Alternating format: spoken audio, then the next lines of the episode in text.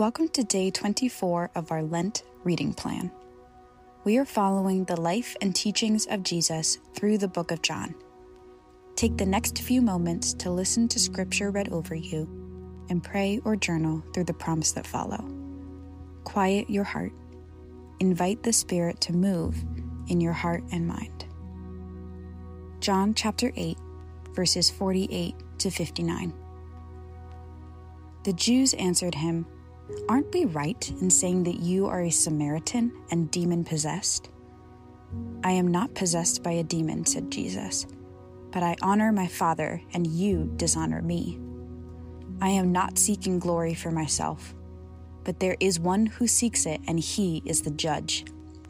Very truly, I tell you, whoever obeys my word will never see death. At this they exclaimed, Now we know that you are demon possessed. Abraham died, and so did the prophets. Yet you say that whoever obeys your word will never taste death. Are you greater than our father Abraham? He died, and so did the prophets.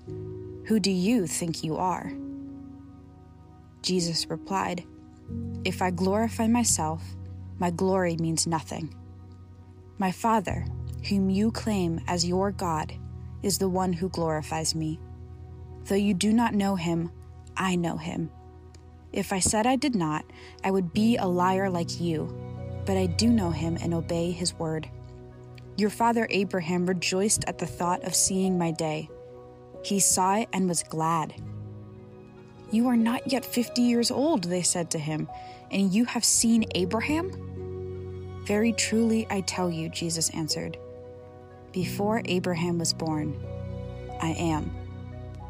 At this, they picked up stones to throw at him, but Jesus hid himself, slipping away from the temple grounds. John chapter 8, verses 48 to 59. Do you ever feel that life passes you by? Do you ever just put your head down and try to barrel through this life on your own strength? When was the last time that you simply lifted your head and marveled at the beauties that surround you? Jesus is responding to people who are trying as hard as they can to explain away the miracles he has performed. People who are seeking any explanation other than the truth that Jesus is the Son of God.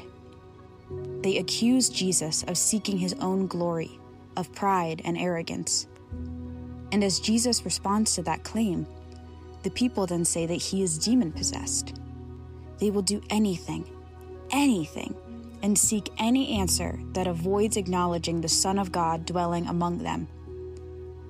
Jesus is trying to point them to the God they say they worship. Is that how you live your life? God desires to be glorified in your life and through your life. Jesus reminds us that even those we hold up as heroes of the Bible, those we hold up as heroes of the faith, rejoiced in knowing that God had an ultimate plan for His glory. And Jesus is that plan. In verse 54, Jesus claims He is the one sent by God the Father, which means that He is more than a teacher, more than a prophet, more than a religious leader. Jesus is sent by God, the Son of God, sent by his Father, the Savior that was promised.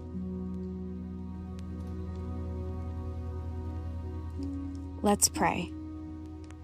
Father God, open my eyes. Open my heart and my life to your glory, wonder, and majesty.